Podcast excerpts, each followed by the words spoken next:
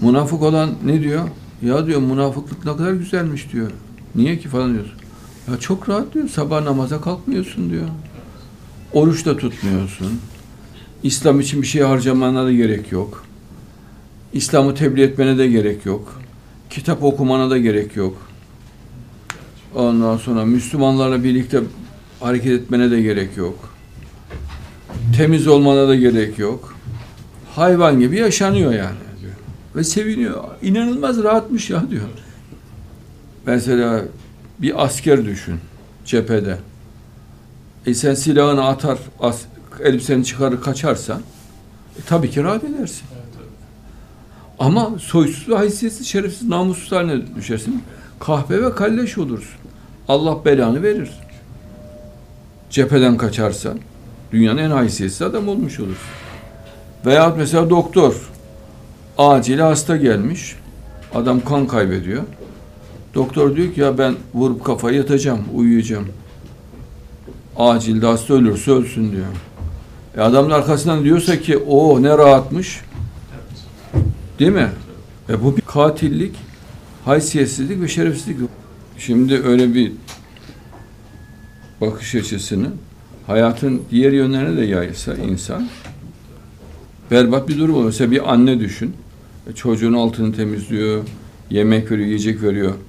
E, çocuğu bırakıp tatile gitse, oh ne rahatmış dese, e, bu bir ahlaksızlık. Çocuk ölür ve acı çeker. Münafığın ahmaklığını tarif etmek için e, münafığın bir kere hayvan olmaması gerekiyor. Şimdi hayvana neyi açıklayacaksın?